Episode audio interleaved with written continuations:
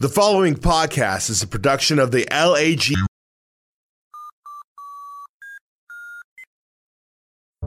Creepy Pete and Chili Cheese Jay present. Alright, so, uh, this is just to, um, prove to you that I'm not lying about this game that I found. I okay, so there's a bit of weirdness. I should not have felt doubt.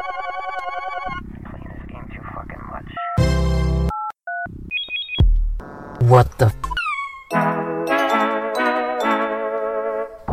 Petscop, a lame ass gamers network investigation. That's a dead kid.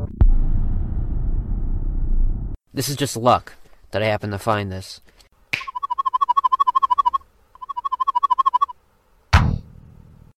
Green. That's all we see. With demo notice flashing once again at the center top of the screen. Suddenly, we're in a bedroom. The Guardian sprite enters this bedroom and takes in his surroundings. There's a dresser on the left, two twin beds, one with a blue bedspread, the other in green, with another dresser on the right next to a model of a windmill. As the demo notice still flashes, the player interacts with the windmill model's prompt. The windmill vanished off the face of the earth. Suddenly, a solemn tune begins playing as the text unfolds. Here's a similar puzzle for you, Marvin. There are two pictures of a door. In the first picture, the door is closed. In the second picture, taken later, the door is open. Nobody opened the door. The door did not open itself. The door, in fact, did not open at all. What happened? We see the guardian sprite meander, running aimlessly into the objects in this bedroom, then suddenly cuts back to Paul, narrating his playthrough once again. In this instance, however, we now hear Paul explaining to us, in a very direct voice, why he is making specific movements while playing. He's being very deliberate and wants to make sure that we pay attention. Thankfully, I have been uh, suddenly inspired by an idea that is, in a way, similar to the idea that brought me to this house. Because that idea involved pretending something was there that wasn't there. And this idea involves pretending that this door is open rather than closed. You can see that it's closed.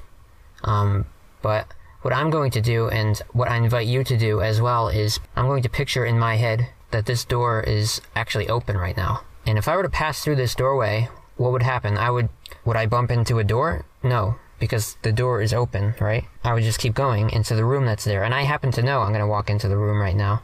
Uh, da, da, da, I'm in the room. I happen to know what this room looks like because I saw it in a demo recording just today. Um, and you can see it too. I assume it will be up on the family YouTube along with this video that I'm recording right now. Paul is attempting to break down one of Petscop's biggest mysteries we've needed answer to since it was first shown to us the demo footage. All the while, that white bubble with the purple demo text still flashes as he enters the bedroom, pieces scattered throughout. Where the windmill was in the beginning of the video is now just a censored black box. What happens next is Paul just experimenting as we witness gameplay videos superimposed over each other, while he attempts to make sense of his theory of the demo of the game reflecting his choices playing in real time. So the question is, what do I do next? If I if I were in this room right now, would I? Um, I want to go to the thing that Marvin didn't look at. So I'm gonna go to the right, um, and I think so. If I go to the right, uh, God, I think I went a little too far actually. The problem is that it's a kind of a branching point. I could stop. I could be blocked by the beds, or I could keep going past the bed to the other side of the room. So I could actually be on either side of the room right now. But either way, I guess it doesn't matter. But I'm going to assume um, I'm on the thing that I got blocked by the beds, and I, if I go up, up, up, up, up, Uh, just keep going up.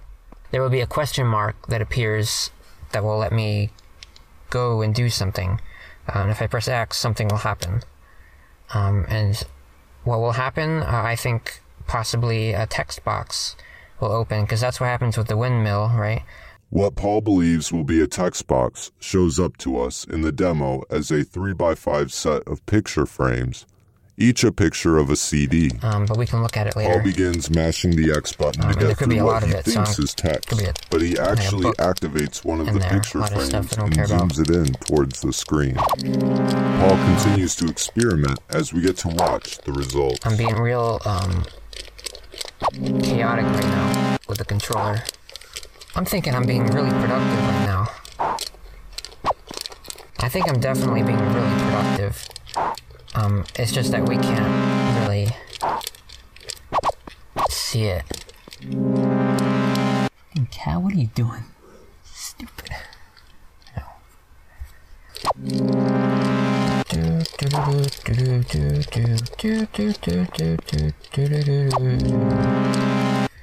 I'm playing this game too fucking much. After all that, we hear Paul begin to say, okay, as if he were ready to see the results for himself. But the video cuts before he can even get the word out. Okay. When we go back to the footage, we are now treated to clearly edited video. Now we have the demo footage superimposed over Paul's playthrough footage. As he continues experimenting, he finally takes a minute to fully explain to us his first-hand experience with the demo and witnessing some of his former playthrough, even dating back a year when he first played the game.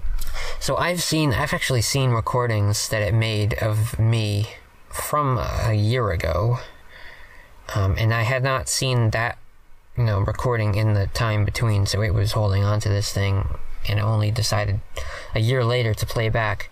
Um, there are also um, recordings that I assume are stored on the CD or might even be scripted. But um, in one of the recent videos, this is this was one that went on the public YouTube. Um, I lost the video. Um, I had the audio. The game had the recording. There were two parts to this this uh, session. Uh, it had both of them. It played them back two different occasions as demo recordings. I got them, but okay. So here's the thing. Those demo recordings can be different, right? They can be different from when I was playing. The one, so when I caught all those pets and it showed the text, that was different from what it showed when I was playing. It, it showed something, it happened to line up right perfectly, uh, same number of text boxes and so forth. Um, and also the music wasn't there in the demo. Um, there can be differences, and this was part of what made it seem reasonable that the door could be open. Um, I'm not saying it wasn't still nuts. So I'm actually I'm gonna do this now. So uh, As Paul continues to judge and pace out his movements to alter the demo recording, we can see by the superimposed image this is working. In the demo, we see the guardian sprite in the bedroom has made it to Paul's goal the left side nightstand. The sprite interacts with the prompt because of his calculated button inputs from his actual gameplay. The prompt is, however, not for a sum of text or information. The prompt brings up 15 squares, each with a CD framed and slightly rotated in another direction. Paul has seen glimpses of this through the demo and experiments with how much he can manipulate them from his own gameplay. In the demo, his inputs do indeed randomly select the squares and manages to rotate a few of them. Paul is doing this blind and explains that at this point, he could be anywhere in the room as he is unsure of what he's doing. um, so I mean I could have gone just totally off the rails by this point. I could be anywhere. We cut to black and we reappear from the superimposed recordings to Paul's gameplay back at the house. There is a large bucket in the center of the room, a familiar sight to anyone following Paul's gameplay. He explains this is his sixth attempt and explains how he intends to solve a potential puzzle by opening the door across from the kitchen by using his newfound knowledge of the demo. By pushing the bucket into the previously found room, moving it blindly through the demo recordings. We see the door is open in the demo like before, and because of Paul's inputs from before, we see he successfully pushed the bucket into the room. We hear the audio still from his recording and listen as he paces out six steps while the sprite mimics. One, two, three, four, five, six. This is his successful run, as we see the sprite makes it to the right side of the nightstand. There is no windmill on display like before, though. Just another black censor box on the wall with no nightstand in sight. Perhaps someone has moved out? Left? The bucket appears next to the sprite and it begins to paint black over the dark green walls, also seeming to cover what was being censored. The bucket produces a key given to the sprite, and Paul, unsurely and still blindly controlling the sprite's actions, says, Alright, now we're on the scary part. We then listen to him pacing out his steps, again from his recording, making it back out of the room. Paul must still blindly manipulate the sprite in the demo by getting his steps perfectly to the door on the right hand side. He succeeds as the demo sprite uses the key on that door and leaves through it. The recording cuts to black, but we hear another familiar, angelic tone in the ambience. As the recording ends, the Garalina logo approaches from the center, this time rotated. It appears the game is freshly booting up, as we hear the familiar Petscop jingle from the start screen. Paul begins narrating and begins thumbing through the save files. Here I am.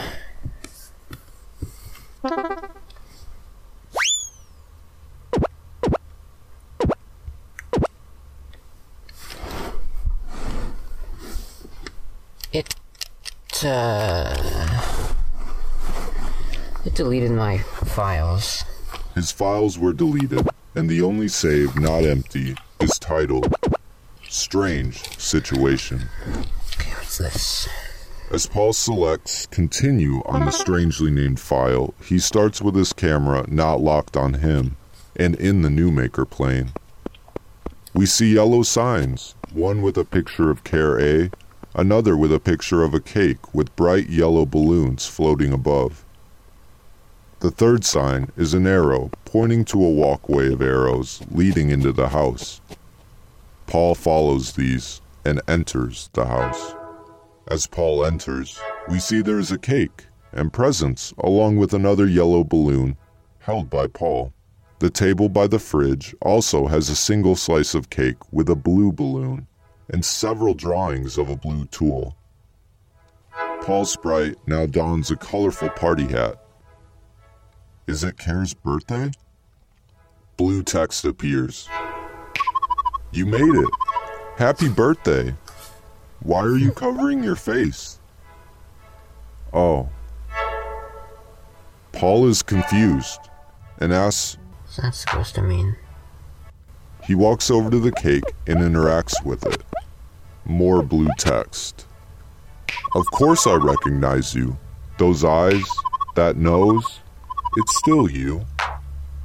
Paul walks over to interact with the single slice of cake and blue balloon, and we are greeted by the same text. Go ahead and have a slice. Oh, don't worry about those. Could this be referencing the blue tool drawings we see under the cake? Paul then examines the left side calendar, and we see it is November 12th, with a dancing cake on today. The same day that Care was found after being missing. The dates from May 31st to November 10th are highlighted green like before. The blue text returns. I sure hope you've realized by now. It doesn't matter how long you've been gone. It doesn't matter how much you've changed. You aren't lost.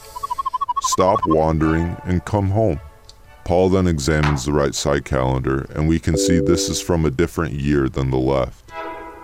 November 12th still has a dancing cake, but there are no days highlighted in green. Paul then stops and states he needs to check something after thumbing through the calendar. So what I'm thinking is that this is either 1995 or it's 2017. Getting that bad feeling again. Paul then turns around to explore the bedroom he had tediously worked through by using the demo recordings. The door is wide open in this save file, but as the sprite enters, we hear a thud and our camera view shakes, as if Paul is bumped right into the closed door. Once inside of the room, a darkness shadows over and we can barely make out the room. The blue text promptly chimes. Care, are you okay? You ran straight into the door. Did you think it was open? Oh, poor baby. As Paul runs around, illuminating piece by piece with his sprite, we notice the walls are black. This means the footage is clearly consecutive to the events in the demo. Paul makes his way to the CD puzzle on the left side. He selects and messes with a few of the squares, but the room is so dark it is hindering the view of each box. After rotating a few, yellow text indicating care aggressively pans out. Where's the disc? Where are the discovery pages? Blue answers. What are you talking about? What disc? Discovery pages? Care frustratingly responds. Jill, stop fucking ignoring me. Get in here and show me where that disc is. Um, Blue responds. No care. This is mommy. This is your mommy, sweetie. I'm right here in front of you. There's no one else here. What are you looking at? What's over there? Care. Can't you hear me? Can't you see me waving? Snap out of it. Care, where are you going? Paul is clearly shocked and remains still and silent in awe of what he just read. He then makes a strange statement. I think that was based off of a conversation that I had last year on my birthday. If it wasn't just a coincidence,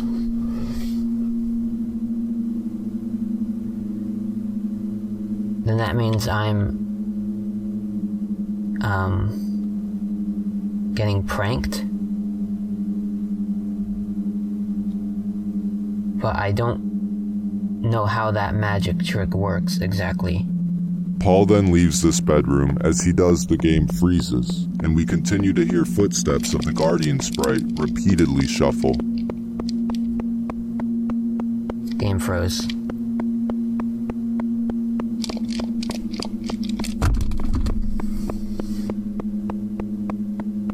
He states in a very concerned manner, I have to call Jill. Right now. The recording then cuts back to the save files with two empty slots Trapped. I'm feeling very and weird. the strange situation game save. Paul selects continue on this save, and we are back outside of the house with the birthday scene, and Paul shares a discovery. So through Google, I asked the internet, how might one rewrite to a CDR? And the internet's response to that question was, you idiot. You fucking idiot. What are you doing? Paul continues throughout the house as the blue text appears as it was before. Paul makes his way to the door that was unlocked in the demo recording. We see it's a garage, So I'm in the garage now. vacant, and lit only by a computer monitor displaying the Petscop website. The computer is made by Tarnicop, Oh. and we see the website has an image of Tool on it. Speaking of this, this is the website. For some reason, it's in the game on a computer screen. But yeah, this is it. And this is the, this is the Your Child page. Judging by all the text. Wish I could read it. Got no idea what's going on anymore. Paul returns back to the bedroom, and like before, he passes through, but seems to bump into a closed door. This again. This appears to crash his game as the text box loads in but fails to type the prompt. After moments of silence, Paul humorously and frustratingly simply says, Fuck. Petscop 15 returns to the first person footage inside the school that we first saw in the 11th video of this series. Instead of the green tool being displayed on the right of the screen, now it's to the Guardian sprite's immediate left. This section of the game still comes off as half finished. The player of this demo footage roams the halls of the school, collecting pieces. At 16 seconds into the video, we hear a snippet of music. The player acknowledges it only for a split second, turning back but disregards it and continues forward through the hallways of the school. As the player collects pieces and goes about their way, suddenly the Guardian sprite is pulled back by the game itself. The sprite's eyes now black, inverted triangles. What the player sees is a giant photo of a faceless girl. Green gardening hat over long brown hair, red blouse, and extending her left hand as if she's reaching for something. The closer the player gets to the photo, that music begins again. The player walks closer, and four letters are hovering in front of the photo. Girl. As each letter horizontally rotates in view, the player inspects these hovering letters, then walks away as there's nothing happening. They get back to the pieces they were collecting before when the game yanks them back again into the photo in the exact same fashion it did the first time. The player is placed right in front of the photo and the girl again in dead silence. They look around, then again attempt to further explore the hallways of the school. It's only seconds before the sprite is snatched back to the picture of the girl for the third time. They look around again, that music fading in and out. The player heads back into the hallway again, but this time taking a right into an open door the sprite glitching into the seemingly underdeveloped part of the game. We get a quick fade into what seems to be a similar classroom like we witnessed in Petscop 11.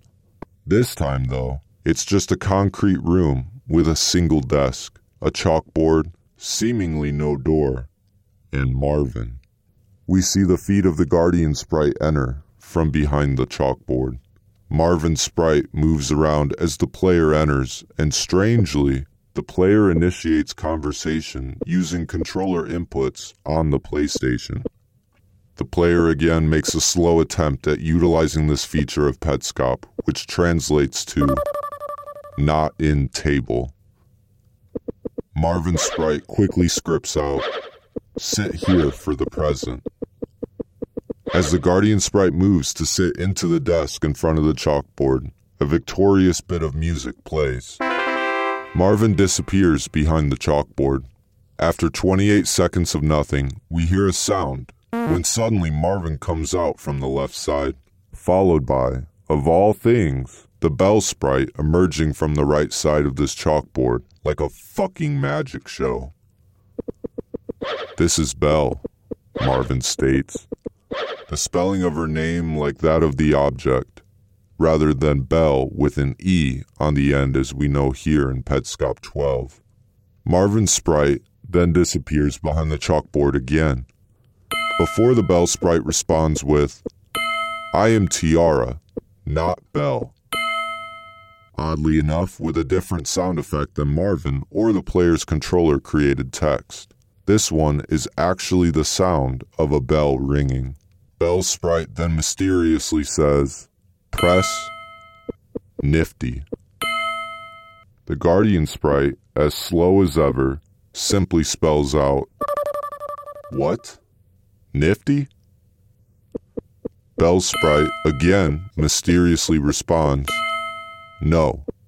Player 1 press Nifty. 24 seconds of silence goes by. Suddenly, we're presented with what could only be a texture editor within the game. We are witness to all of the graphical textures displayed throughout the game. The player utilizes a pencil icon, similar to old school Microsoft Paint, to draw on the textures. They randomly scribble on the textures before scrolling down to find that chalkboard texture they'd been in front of in this video and simply write, Hi. They exit the texture editor and Petscop 15 ends with us seeing that Hi on the chalkboard. The drawings the player made on brick textures, those scribbles looking very similar to that of Pink Tool.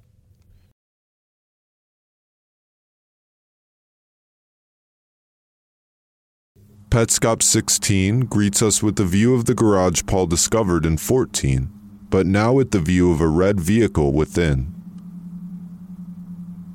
A strange hum of music plays as we just stare at this dark scene. After 24 seconds of this, suddenly the hum cuts off and a text fades into the screen, like nothing we've seen throughout Petscop. Before we're even prepared to read this text, a startling, high pitched buzz, reminiscent of a weather alert warning, suddenly heightens up the tension.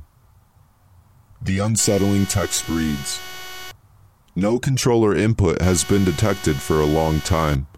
Family, neighbors, police, or whoever, keep the game console running. Call provided phone number. The number is completely censored the screen flashing a bright red with every noise seemingly trying to alert someone who might be in the vicinity of whatever screen is at the other end of this mysterious transmission. After 30 some seconds of this, an image slides into view from the right, overlaying the view of the garage. It appears to be a top down view of a room, almost like a surveillance footage. On the left appears to be a bed, with a flickering red circle, what looks like an old CRT television at the bottom left, and what could possibly be a chair in between. On the right of this overlaid screen is interesting. It very much looks like the piano we've seen in demo screens throughout the series, the one that has a PlayStation controller mounted on the top of it. The text at the bottom of this overlaid visual states Burn in monitor possibly a reference to an old school theory that if you left a game on pause for too long, the image would burn onto the screen, which did happen with old arcade games. The mystery is the text in quotes below that, which reads Ghost Room forward slash testing room. Just as soon as we've taken this all in, the overlay of that room scrolls out through the right of the screen and we get the alert again regarding the lack of controller inputs for an extended time. After another 30 some seconds of this, the overlaid screen of whatever room this is slides back into view. We hear a strange, pulsing sound as the red circle in what must be a bed continues to flash on the screen. Then we're right back to the alert. At 2 minutes and 15 seconds, the alert screen cuts sooner than before with a split second of a black screen. Then right back to the alert as if we just witnessed a time jump in footage. This time, when the overlaid footage of the room comes back into our view, the red circle that had been in the bed previously is now well right of what we believe is a chair in front of a television. We hear those pulsating sounds as we watch the red circle make its way into the supposed chair, solidifying that we are in fact viewing the viewing of someone playing Petscop.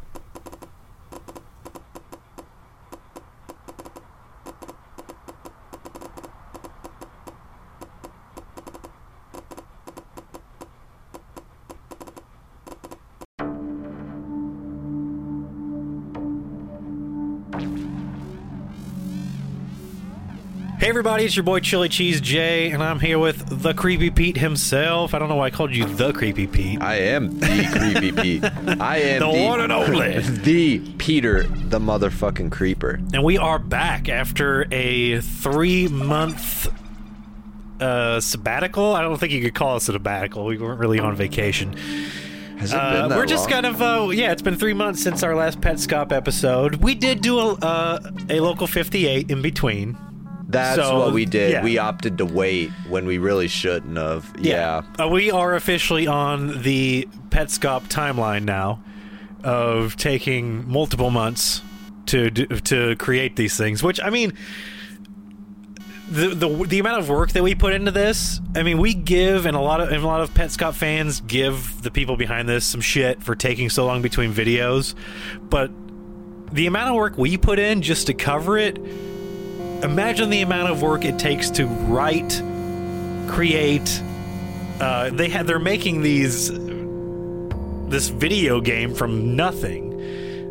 I mean, this has got to be a shitload of work they're putting into this, and I hope to God they have some deal with YouTube to where, since they're not monetized, that they are getting money from this because Someone deserves to get paid oh my for this. god, Yes. I hope to God because I mean they've got millions of views.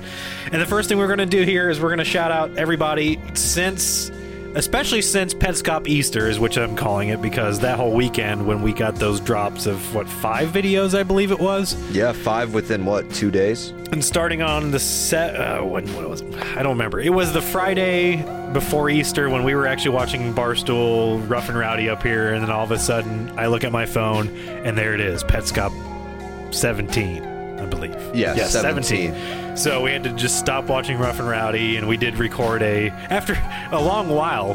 We finally recorded a emergency transmission, and It was like two o'clock in the morning was at late. that point. Yeah. because we, watched. I think we watched Petscop 17 twice, and then watched it again as we were recording the emergency transmission because we it had was a hell of a something. fucking episode. Yeah. That thing, you know, gave a lot away. But we're not here to talk about 17. What I do want to do is I want to shout out everyone who has listened to all the podcasts in the past couple months because the numbers have been amazing.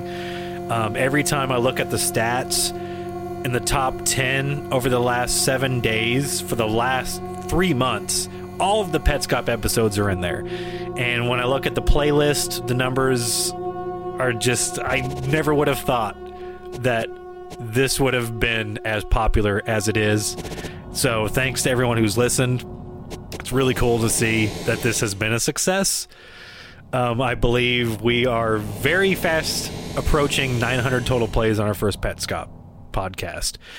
Uh, that is well under a year. Uh, if things go the way they're still going, we will hit 1,000 plays by Independence Day. So I'm okay with that. that's that. very cool. Um, I want to shout out the the we have a Patreon page, obviously, which is uh, Patreon.com. Oh my God, my computer's doing so many things at once here that it doesn't like it. Patreon.com slash the LAG Network.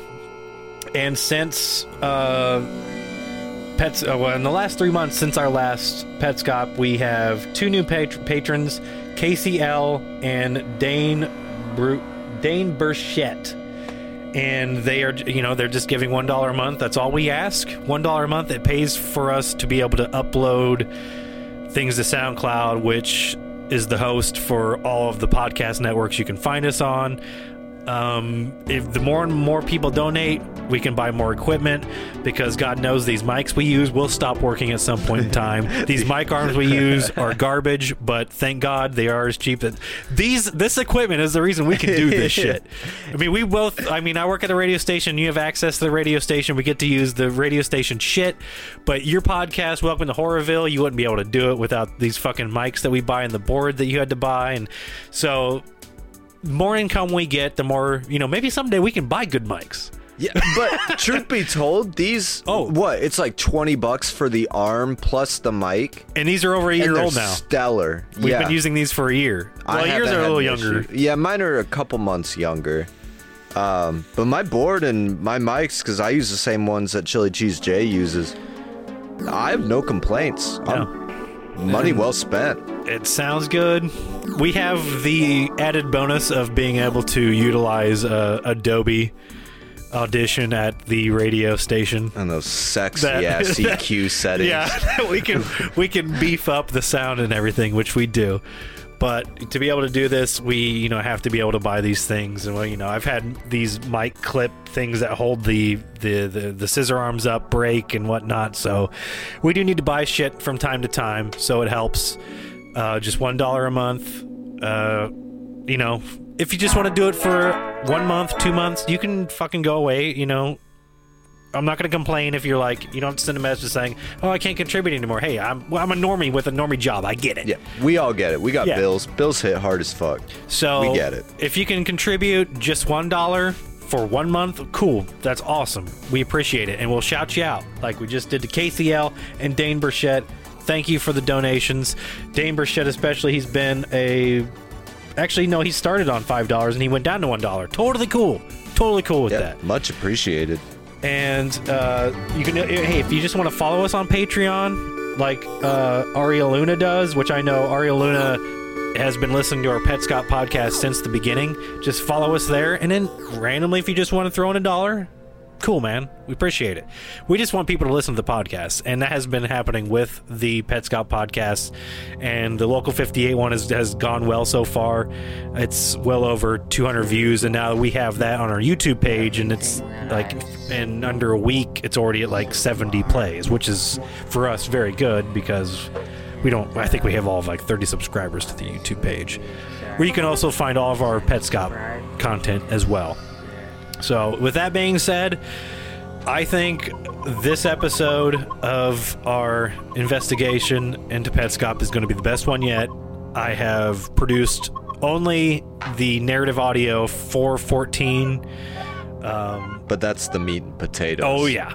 That's been probably the biggest episode for us to cover yet. 11, I guess, was a little bit more because there's a lot more happening in 11, but there's just a lot more to produce in 14 because there's just a lot of Paul, which is ironic because this is the last Petscop as of now featuring Paul. And now we're up to 21 Petscop episodes since Petscop Easter happened. So 14 could very well be the last Paul narrated episode of Petscop. Unless I'm missing something. He's not in 17. Yeah, he's not No, he's not. No, this I never thought of it like that. But yeah, this is the one where this is the last we see of Paul. Yeah. And it's a booming goodbye. I mean, Paul has a ton of dialogue as you heard in the narrative. a lot of dialogue and not only just dialogue but a lot of shit that the the, the, the that's not the good thing but the thing to really notice as you're uh, listening to that narrative that you can take away a lot more than just watching the Petscop video, which I think is why it's good we do Petscop in uh, audio form, is you can hear Paul from the very beginning of Petscop 14 when he we first of all all we see is that green screen of the demo, which is kind of symbolic for this video. Um, and then we see uh, the as we can now call it the Guardian sprite uh, just waltz in, and there's the windmill, and we get a text of whoever is controlling this particular recording of Petscop uh, interacting with the windmill, um, which states. Uh, I was hoping I wouldn't have to edit a bunch of this fucking narration, but I have uh, the script in front of me. dude, my computer is having problems. You're referencing the windmill vanished off the face of the earth. Here's a Uh, similar here's a similar puzzle. puzzle for you, Marvin. There are two pictures of a door. In the first picture, the door is closed. In the second picture, taken later, the door is open. Nobody opened the door. The door did not open itself. The door, in fact, did not open at all. Which, as we find out later, again, we're like going full spoilers now because there's no point in holding back. As we find out later in Petscops, um, there are multiple generations versions of Petscop, and one in particular seems to be focused solely on Marvin and Marvin playing through it. So that this could very well be from that generation of Petscop. We don't know um, which kind of like also ties in the whole idea of what happens later with Paul and discussion that he witnesses. Uh, from this, we find that now Paul, we get Paul's playthrough, and now he's wandering around the house and into this bedroom, and he's describing how he has seen these demos play out, and even describing the demos as like being different from his playthrough, which he just might be seeing those different generations of Petscop that were recorded and seeing those demos, and maybe he's just not putting that those two together because he just might not know that this is like the 17th generation of Petscop that he's playing. Um, so he's just, and he even says to us flat out, he's like, this is him trying to explain that what creates these demos is him doing one thing and possibly it coming up as something else later on due to his controller inputs, which we did see in 13 saying uh, something along the lines of we've recorded your controller inputs, blah, blah, blah. You know, that's what's important and everything. It's a growing organism and all of that business. So we're kind of seeing the the fruits of that whole idea of the controller inputs are being recorded and possibly creating other gameplay. And with the, the whole first part of this is just him mashing buttons, trying to create what could possibly come out on a demo, and he's completely successful in doing so, as we see. On his, uh, I believe he states 21st time. Yeah, no, it's 20 second. Like no, 22nd later. try. it's- yeah, he's trying Yeah. to get back into the room to where the windmill is, and he's saying like that's like his. He's like counting out the steps. He's going one, two, and we're seeing on that the screen where it's happening in the demo that he that he's not seeing. We it's like it corresponds to him going like picking up the pieces. It's like one piece, pick up two, three, four, and he finally gets there, and that's when. Uh, instead of the windmill, we see one of the censored objects that we've read about before via the um, when he's in the present room and it tells you we've censored out a couple objects. Yeah. Objects may include, and it gives you the three items that they censor. which that out. also kind of can lead like that can lead us to talking about the fact that he is also in this episode talking about the fact that there is a public YouTube and a family YouTube which at the when we were initially watching the, this episode of Petscop that was damn near a year ago now um, you know we were hearing that we were like where the fuck is this fam- family YouTube and shit. And of course, like the Reddit and everything blew up looking for different YouTube, like trying to find a hidden YouTube page that was specifically for the family YouTube, which does not exist. Who, who knows? It might exist. There might be one out there. Yeah, very And well maybe they'll open it up. Maybe that's the end of Petscop, them opening up the family YouTube. That'd be fucking something. I would cry. But at the same time, like, it almost seems like the shit we get from 17 onward, maybe that's the family YouTube. That kind of seems like that's the, some of the hidden stuff that right, because it's not been there. Paul's gameplay. It's We get to see the very first generation of the game being created back in like. Actually have a timeline because they have a timeline on the Reddit now. That's Yeah. on the progress progress document. because the footage we're watching explains how Petscop functions. It's all it's everything that went into like creating the game. It's all it's like a big elaborate backstory. I wish these wouldn't have to reload every fucking time. Thank God for Reddit. See, now I'm not gonna be able to find it. My computer's having a hell of a time, so either way. Um, so we see that that that censored object in the bedroom. That is not Paul's playthrough; it's the demo, which we are being led to think is the result of him mashing buttons. And then we see the paintbrush come out and paint over the the object. And I don't remember if this part of the script was yours or mine because we like I wrote like the first half of the 14 script and Creepy Pete took over for the second half. I don't remember if this is where I stopped or not, but the way the narration goes, like you say because the windmill's not there anymore. And whatever is there now has been painted over, so we can't see it. We couldn't see it anyway because it was uh, blurred. And you were like, I don't remember exactly what the script said, but you like s- say something about it was like, did she move out? Did she leave? You know, maybe if we're talking about maybe Marvin's wife having left, or something along Oh, yeah, those that lines. Was, yeah, that Someone was, has uh, left now, so the windmill's gone, and whatever has taken its place, Marvin possibly or whoever, it, it just it they don't want it to be seen because they paint over it with that black paint and everything. Which we will come back to later because. Yeah, uh, I definitely remember scripting that out, and I definitely scripted that out with my tongue in my cheek with that line. Like, I'm not gonna spoil anything, but that was a real surreal moment watching that paintbrush go over the the green walls Yeah. and knowing the context of it. Yeah, and what I'm like, happens wow, later when the conversation happens between dark. the, the the the yellow and the blue text and everything, Fucking Jill. which we need to know more about, to be honest.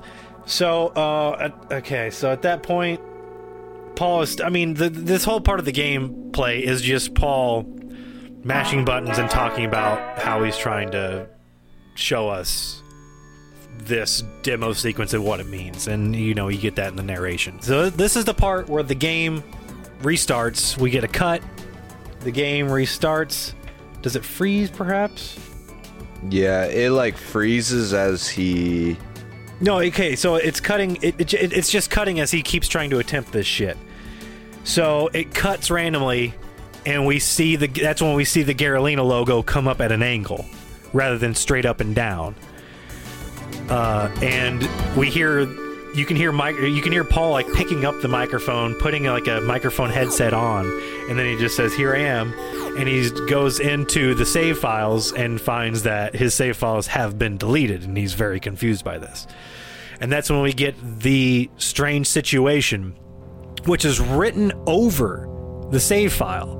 Because you can even see where it says how many pieces that have been collected on that save file, but that strange situation is written on top of all that, even. So, Paul, of course, having no other option other than to restart a new game, just clicks on strange situation, and that's when it puts him in the game the new make, the Newmaker plane, and it has the signs there with the cake, uh, the the balloon hanging off of the cake. I don't remember what else is on the signs right now off the top of my head without seeing it right here in front of me. The signs are a. There's the birthday cake, then there's a little picture of Care A, and then there's an arrow like pointing up to the house with a little yellow balloon Yeah. with it. which then leads Paul in there. And as he enters the house, he suddenly has the party hat on and the yellow balloon hanging off of him. That was a fun little touch. I love that they did that. Yeah. The attention to detail in Petscop is mind blowing. And also, the thing we didn't point out in the narrative is how the screen is kind of like it's only like three fourths of the screen from the top left or top right, and then we, but in the like on that lower, uh, well, on the left and the lower left, we see like uh, an even care symbol. We so it's not full screen what we're seeing of Paul's game through gameplay right now, and we're still in demo. This whole thing always has the demo sign flashing, and this is when the whole uh, the text dialogue between the blue and the yellow, which we think blue, we come to think is Jill or the mother. Yellow is Care. she does use her name in 14. Yeah, and she does call her Jill. it's very deliberate how the text is working back and forth of you know Care has been gone. She's coming home for the first time but she but Jill isn't Jill now. And but it's or no Care is not Care now. But Jill is trying to remind Care that this is you. You know welcome home and things like that. And it's like there's some sort of dissociative problem going on with Care we assume now she's Care NLM at this point. She's just The only thing that she cares about are what she calls the disc and the discovery pages. Um, the exact line is, "What are you talking about? What disc? Discovery pages." Well, this, that's all after the fact of. Well, first we have we, and then it's yeah, it goes into the whole Jill, stop fucking ignoring me. Get in here and show me where this disc but for the is. longest time before, it's it's you know you know we have care. Are you okay? You ran straight into the door. Did you think it was open? Which is we we, we hear that we hear as Paul's or the Oh. Guardian sprite hits his head. I'm, I'm jumping ahead Yeah. of you, aren't I? you ran straight into the door. What you did you think it was open? And that's that's where something triggers the care character, the yellow text saying, "Where's the disc?" Which is being, you know, it's usually, and now it's like very ominous. It's like warped sounding and shit in a way. Where's the disc? Where's the discovery pages? And then Paul's like, all of a sudden, like, uh, excuse me, what?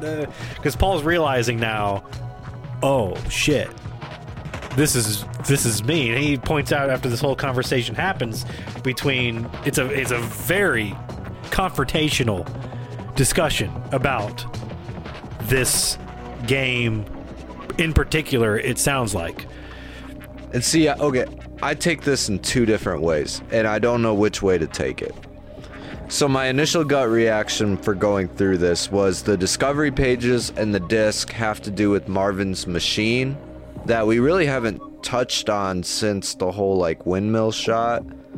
It really hasn't been brought up at all. I don't think it is at all. Uh, I think it's particularly it's because Paul says after this whole confrontation happens, this was a conversation I had a year ago He had, yeah. with Jill. so my gut reaction And a year is- ago would have been when he was still when he was still in charge of the Petscop YouTube before the proprietors took Right. it over. So his discovery pages would be the notes of him going through Yeah. Petscop in his playthrough. And maybe this is the confrontation to where the proprietors, the family, whoever, were like, "All right, we're going to take this over now. You're clearly like too deep, Right. and it's affecting you." right. That's And- how I see it. It- See- like that's the trigger to where the proprietors, you know, like we made a deal with Paul. He's still going to keep playing, but we're gonna now we're the people that are putting this shit out for you. And- Paul's just like gone off the fucking reservation. And that's the latter way that I, out of the two ways I saw it, that was the one that came second. My first initial gut reaction was that these discovery pages and the disc were somehow like recordings of whatever this machine was and Care being in them and Care like freaking out going through a traumatic event and saying, I want to erase all the evidence of this ever existing Yeah. ever again. So I feel conflicted in myself be- I because I, mean, don't know which way to go. It go. could be symbolic to that. And it, yeah, it very well could be. Because we- we, I mean, still this don't could know be much like- about Care. We know that she's the same age as Paul. Yeah. But we know that they're definitely not the same person. And we're, I mean, it's breaking the fourth wall completely at this point. And I think that it does tie into the fact because he, like, you know, after the whole conversation ends, he explains totally how this has been this this was the exact conversation he had he Paul himself had with Jill a year ago on his birthday which it's playing out in Care's birthday party as he's seeing this. And this is tying into what I brought up. I was hinting at this earlier of how when we watched the first demo sequence and when the it's okay, I gotta. There's so much happening in this shit. yeah, okay. 14 is a wild ride. So, as I said earlier, when describing how the green screen and all this, and then we get that first demo sequence before Paul comes in, and it's the dialogue of whoever is talking is talking to Marvin about the windmill. It's like, here's another puzzle for you, Marvin.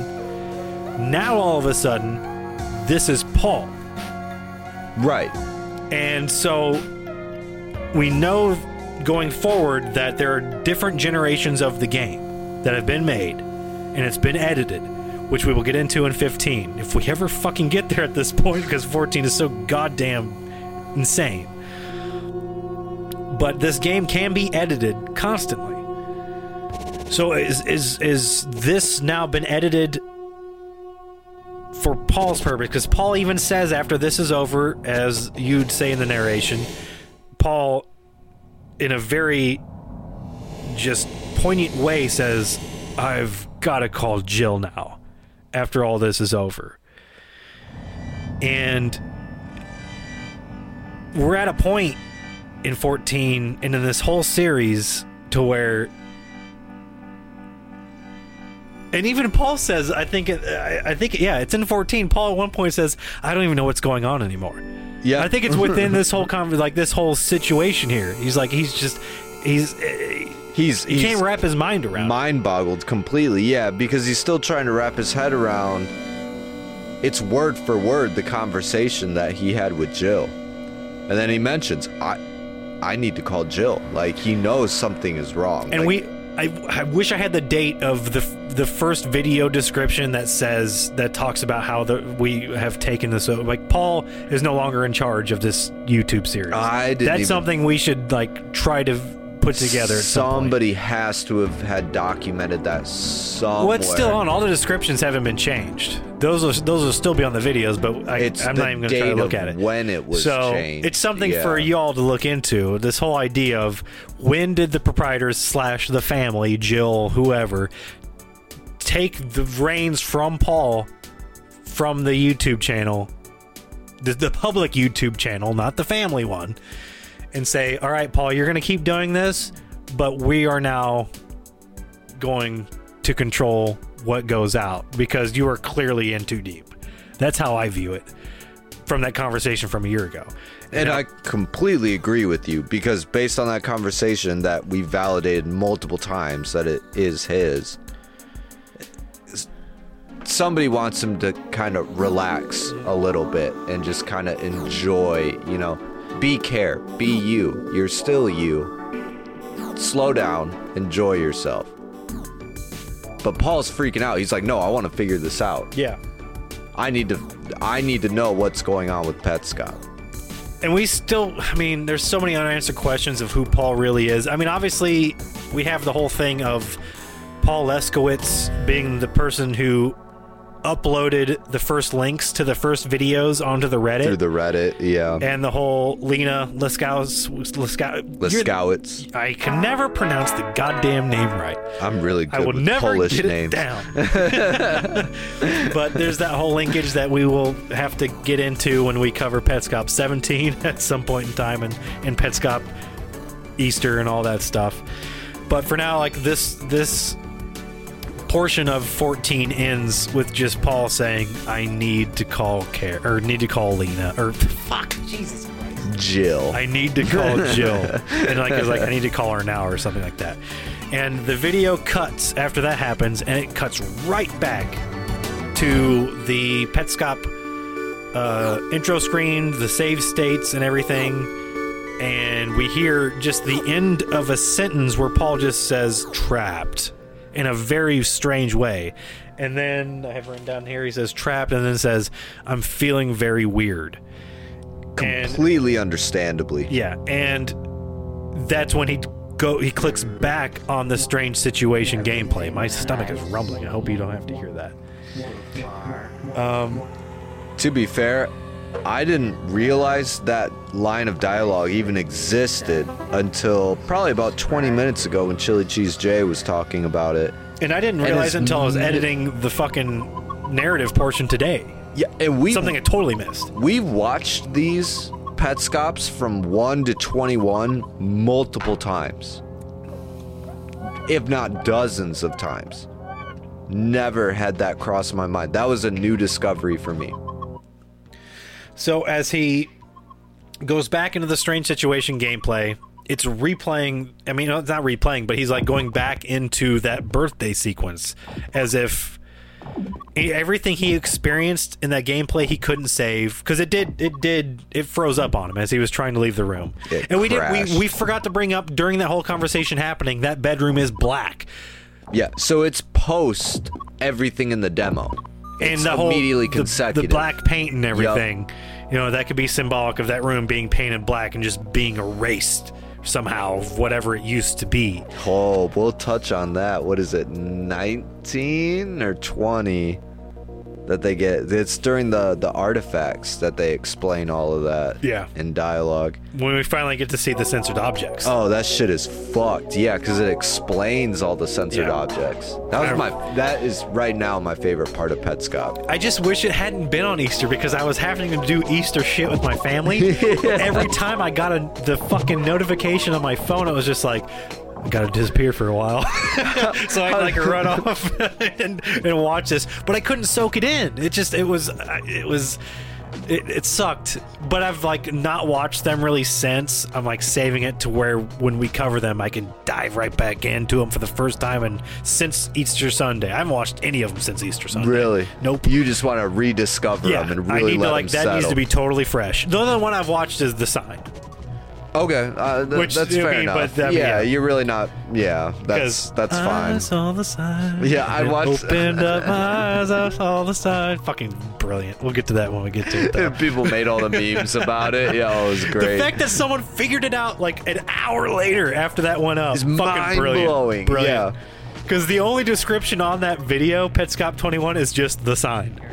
Yeah, It says, doesn't and say someone just made, managed to put it all together. Because you know, somewhere, somewhere fucking out there, there is somebody who, like, the sign, like, that is their hands down favorite song ever. And they're watching that and they're like, you know what? I should listen to the sign right now. And that that's probably when it fucking happened. Well, it links up because that was when we're like we get into the whole timeline of generations and stuff, and like Right. years of when things are happening, and because it's it's obvious that uh, because like they have the whole care dancing thing that we've Yeah. that has been that was talked about, and it's like that like the she likes to spin. the era of that generation would have been around the time that song came out, which I, a lot of people that listen to our Petscop podcast weren't even born when that song was out. I was like fucking twelve. Yeah, I song was came out. not in existence. I was like in I was like in like sixth grade dances when the sign was like the biggest song on the planet. so I like I, I dig it in that aspect. And there is something I've something I might we might do after we do this is go into the timeline and make it a some, a Patreon exclusive because people who have paid for Patreon I think deserve exclusive content and that's something we might do afterwards because it could be pretty short and it could be exclusive to that so if you want to hear something like that if we end up doing it one dollar a month on the patreon all it takes I like that idea because it gives them something exclusive. yeah i have other ideas too Yeah. which i've already tried one of them and the file was too big so but that's Didn't something we'll get into happen. later so okay where were we in 14 here okay so back to 14, we are at the portion to where now he's playing a strange situation again, and the funniest moment in Petscop history happens right now, in my opinion, um, because this is all this is all after he's like dealt with the, the the fact that he just read a conversation he had with Jill from a year ago, and he's like just like what the fuck? Why? How is this on this fucking disc? So he's after he says the whole trapped thing and all that stuff. So he's like, so through Google, I asked the internet, how might one rewrite, re- rewrite a CD to a CDR? And it, his Paul's delivery is amazing, as he says. And the internet's response to that question was, "You idiot, you fucking idiot, what are you doing? Some things you can't rewrite." Because it's a sounds- CDR, you can't rewrite a CDR. Like the fact that like he googled that and like like I can imagine him sitting at the computer and, and just googling how to rewrite a CDR. And we've all had we've all had this yeah, moment we've all done it. to where yeah. we've like googled something stupid that we should know the answer to, and we're like, "You fucking idiot." It's so fucking perfect. he sounds so defeated. Yeah, and salty at the same Yeah. time because he's just pissed at. Because at this point, like I said at the beginning of the video, like when you listen to Paul, when he's like, ha- he has these ideas of like, okay, th- I'm going to show you how these demo things work, and he's like, hey, like he's like in an, in his upper register and shit, and very excited about things. By the time, like as this as 14 goes on, he's like more and more, like defeated. Like he says at some points, like how he's like like like like you know feeling uneasy later on. He's like, this is scary now. He's like using like he's talking about how this is scary. This is the scary part. Like his mood at the beginning of 14 starts like at an eight. By the time he's done, he's at like a negative five. And it's interesting that's why I said earlier, like, this is why it's fun doing this in podcast form because you get to hear that. Yeah. Instead of ju- instead of seeing all the visuals as it's happening, you get to hear Paul playing through this section, going from that eight to a negative five, and, ju- and, and, like just being totally de- like not even dejected, but confused and scared and and even more confused and being to the point where it's just like he just he just doesn't know. He's like, I don't even fucking know what's going on anymore. Though, with that said, one thing, and it's a recurring thing through Petscop, is he says in 14, as he's trying to get into the room through the recording, he keeps saying, "I know the door is closed, but if I if I believe that it's open, it's open." Yeah, and that's when he's still optimistic. That's when Yeah. he's still at about a seven. The thing that I find interesting about that is I don't remember exactly which one it was. I want to say it was 11. He is unsure of where to go in the Newmaker plane, and he's like, "Okay, I have this drawing from when I was a little kid, and I'm gonna try a long shot, but just trust me." Well, that first happens like in like three, Is it that early? Yeah, and he, really yeah, early. he, He does it again recreates- later. Yeah. but it first happens in three. Like it's one of the early ones. The one that I'm thinking of is probably the later one It's- because it's when he discovers the road that goes to the house, to No, Marvin's it's- house. It's when he It's it when leads the him tire, to the tire spinning, and which that's like leads him maybe to the that's like even road. five. It's it's it's Yeah. It's an it's an earlier one. It's not eleven. I know that. Regardless, I could be wrong. Fuck, I don't. Even like that had to have been like programmed in. Like the drawing was nonsense. Somebody mapped it out on the Reddit, and it's just like a bunch of squiggles, like here and there. This is a growing organism. You're not wrong. You're not wrong.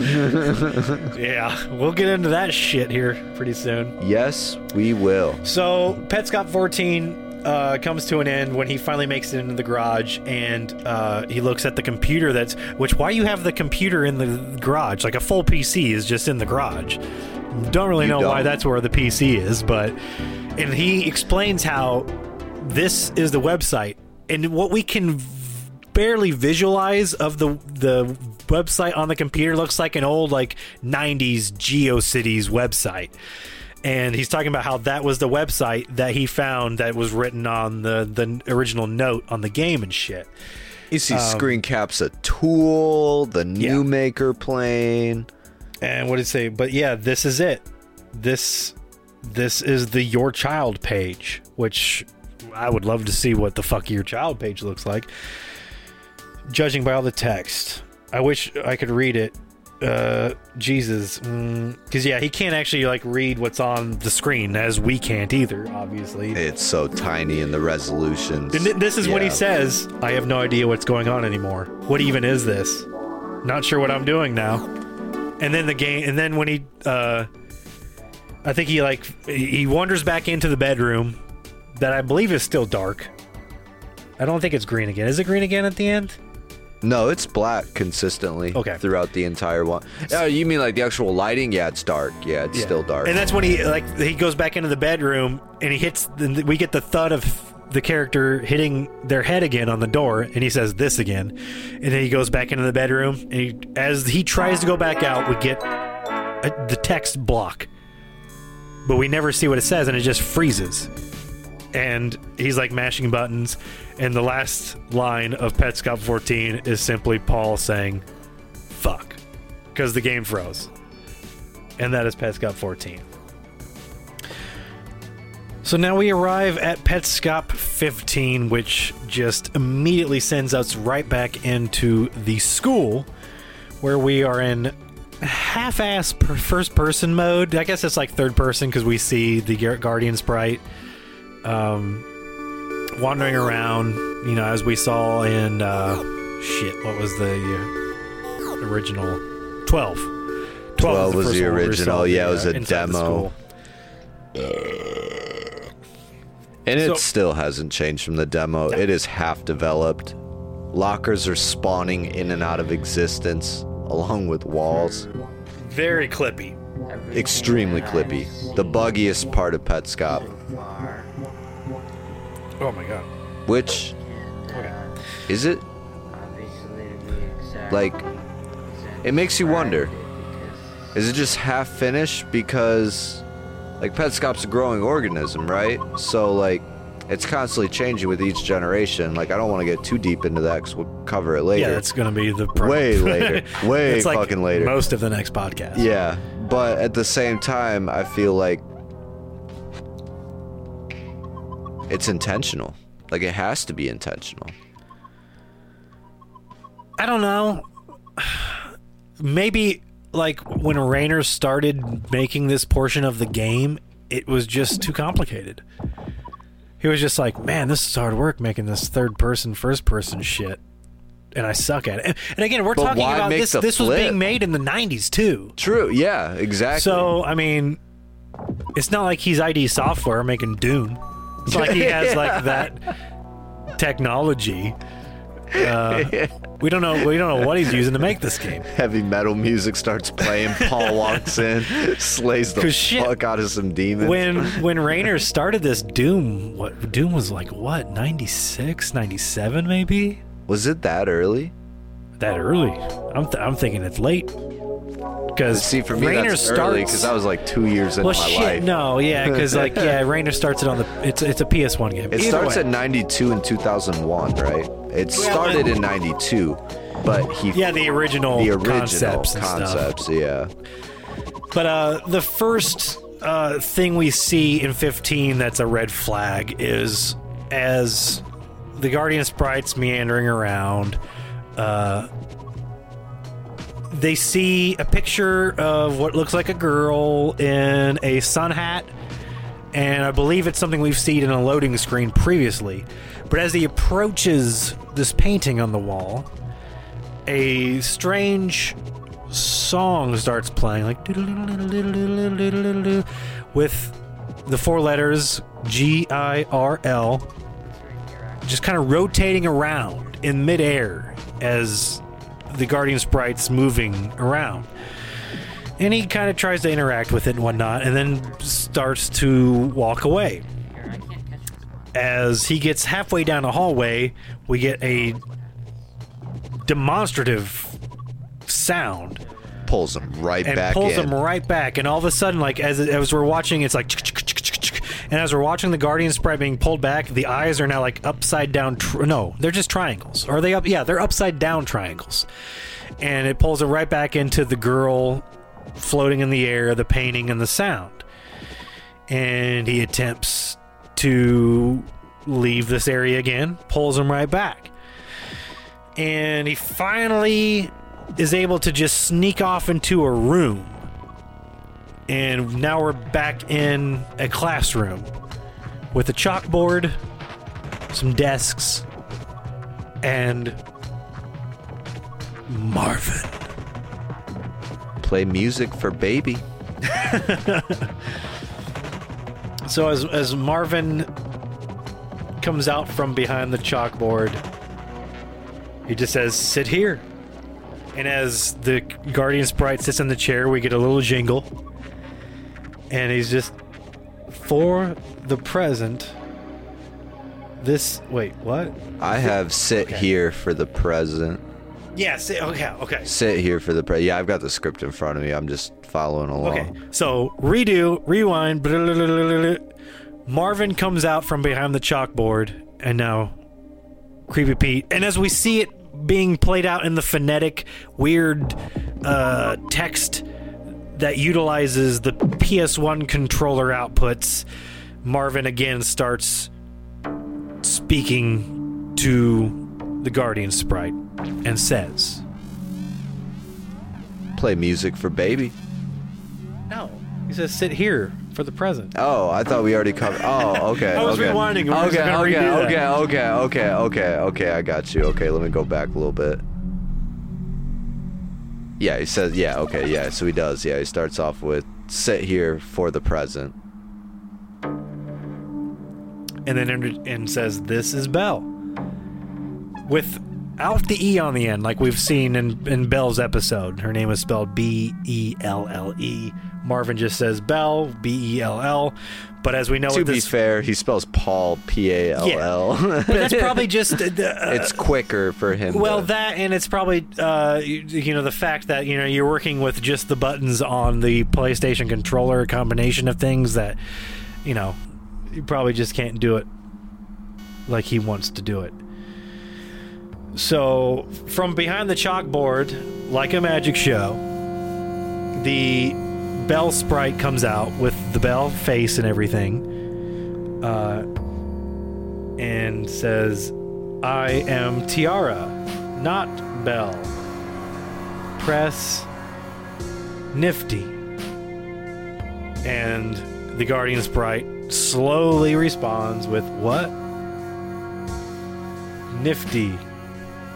And then the Tiara Sprite says no, and it goes back and forth, and it's just you know, finally once Paul gets the controller inputs right, we get a little jingle, and all of a sudden we're in The texture editor. a texture editor, which we see every texture from the background we have seen so far in Petscop, and there's a few other ones that we haven't seen utilized.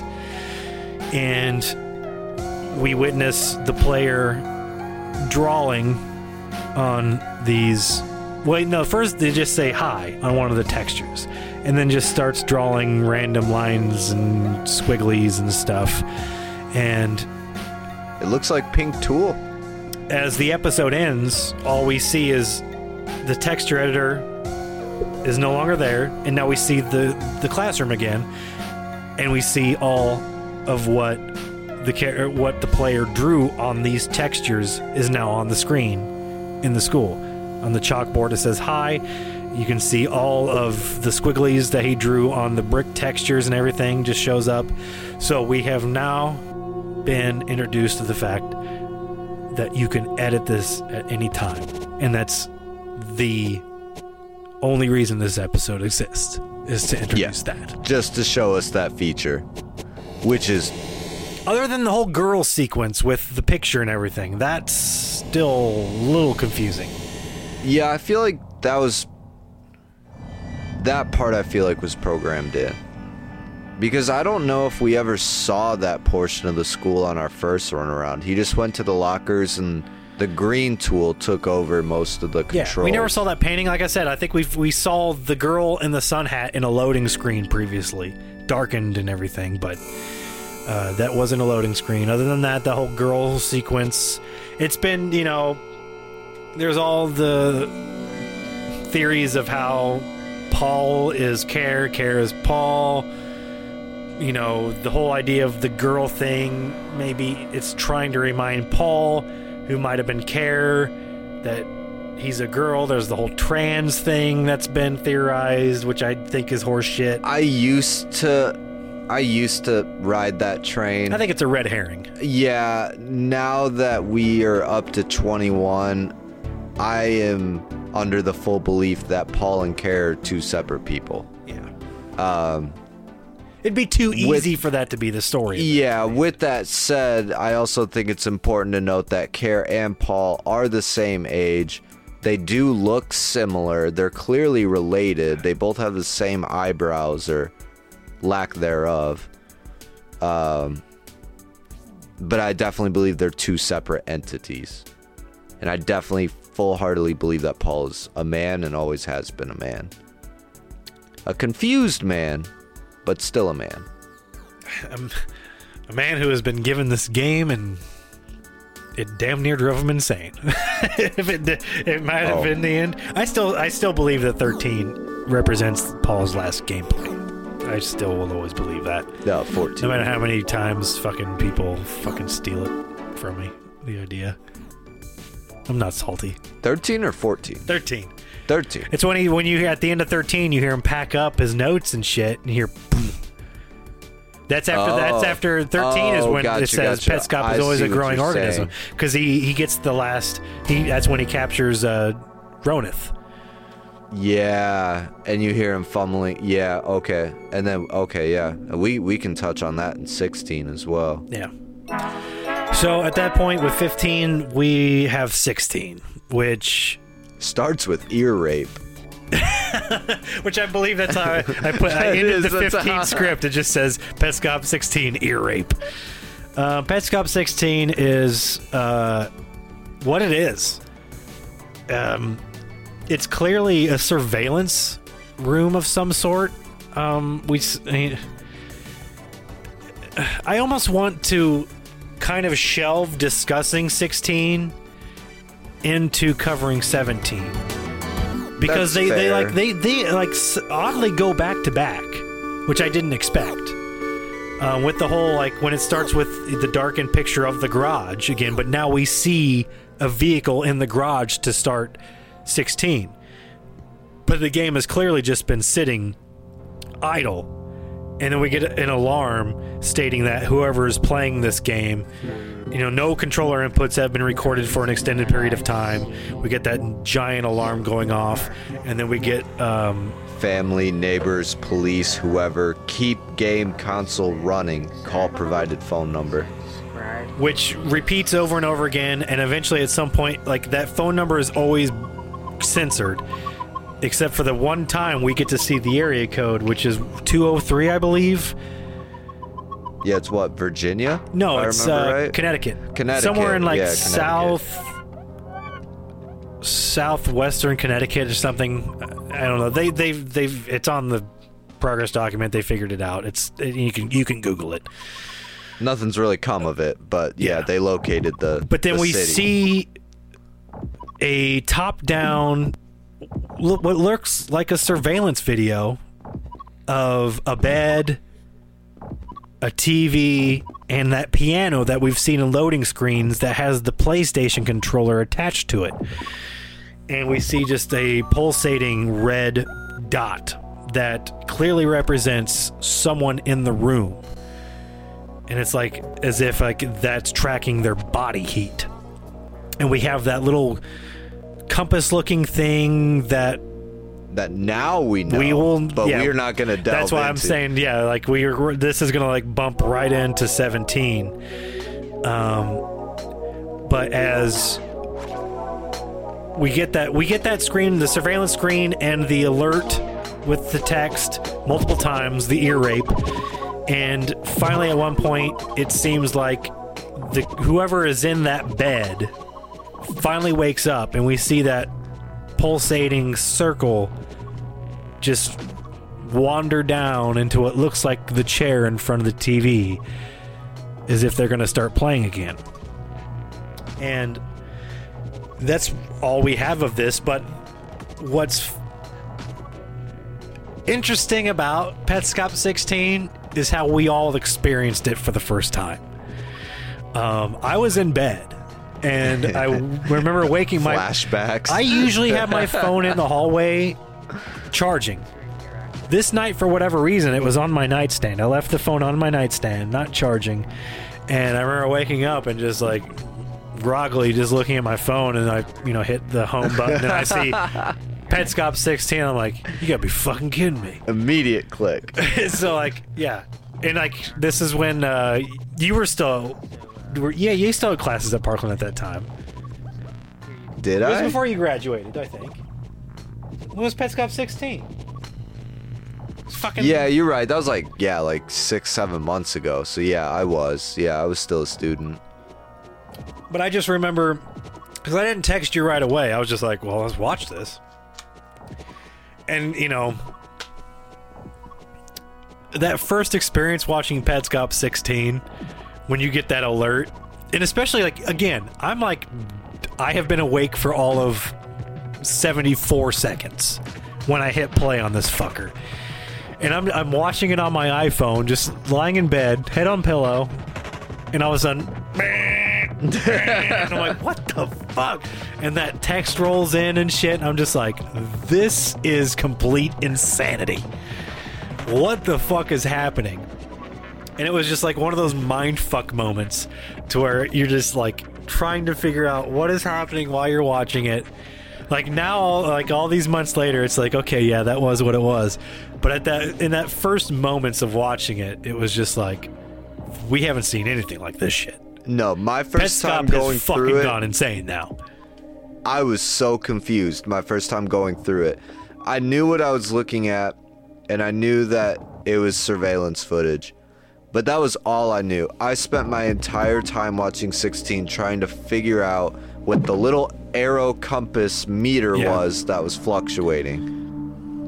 Didn't I'm, understand I'm it. assuming it's like a heat meter because, like, it's like you know, you when It's you look at the pulsating dot, yeah, Yeah. you're like that's clearly like measuring. Like you would think it's measuring somebody's body heat. And I'll go ahead and get into the theory that I've, if you know, uh, I'm on, I'm on Reddit. I'm, I've posted this on YouTube videos.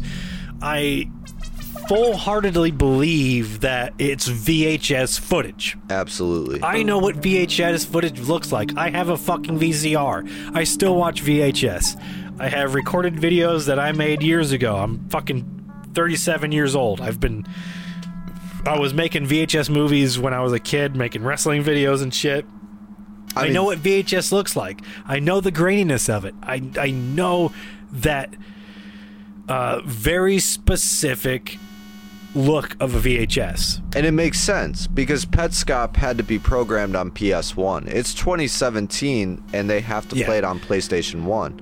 So And if why like they would keep all their recordings in the same format. So if they started on VHS, they would always prefer to use VHS. And they would have had to have recorded like all these uh, the shit like from uh, Petscop 17 onward. That's old footage. That's old shit. Right. May- But it's I, at the same time they're like th- they found that deep within the game, so that is I, I can see how that is.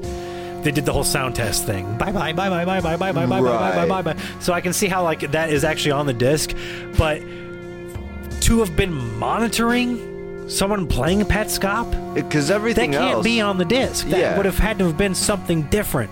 everything else you can use a capture card. Yeah. You can't use a capture card for a surveillance. And obviously, I mean, they aren't. I, and okay, we'll get back into the Belle. Like, remember in Petscop 12, the Belle episode? It's like, is there a st- is there still? Are you still sitting on a chair? Like he like they describe the room that we see in that surveillance footage in Petscop 12 after Belle has escaped. Is there even still a chair? Whatever it says. So clearly, this room is like a testing room. Maybe that's where like Care played it and uh, Mike played it before he passed away, so we get all that footage and the Petscop Easter stuff. That has to be the room to where it was being tested, but at the same time, maybe once Marvin's playing it, that's where he's being held captive. Maybe that is Marvin in that room. And we get that alert because why would that alert happen if it was Paul or uh, not Paul but Care or Mike? Because they're just little kids. They're, they're not going to keep them in this room. They Right. so either it's Belle or it's Marvin or one of these other names that we see on on uh, a pet, I think it's 18 when we see all those names of people like in the generations that they're looking at like who's played what when and what not Dozens of yeah, them. it's insane. Which we'll get into that. I mean, that's that's that's gonna be a fucking nightmare for us to talk about. We're gonna have to like really make notes and make screenshots and everything for that. And with that, we out. Actually, I should say we will start working on the next local 58 probably within the next month. Because this one's gonna be fun because we get to Yeah, do the, the cartoon, cartoon, for children. right? Yeah, Yeah, so that's gonna be entertaining. I've had, I, I have notes called? taken. What? Cadaver is that yeah, what cadaver called? is the character's yeah. name. Yeah, I have some notes taken of how to even cover the uh, the the the moon thing, Yes. and all that stuff too. The Majora's Mask moon. So, thanks for listening. Thanks to the Patreons. Thanks to everybody. We out. Deuces. Fuck. Paul, quote Paul. Fuck.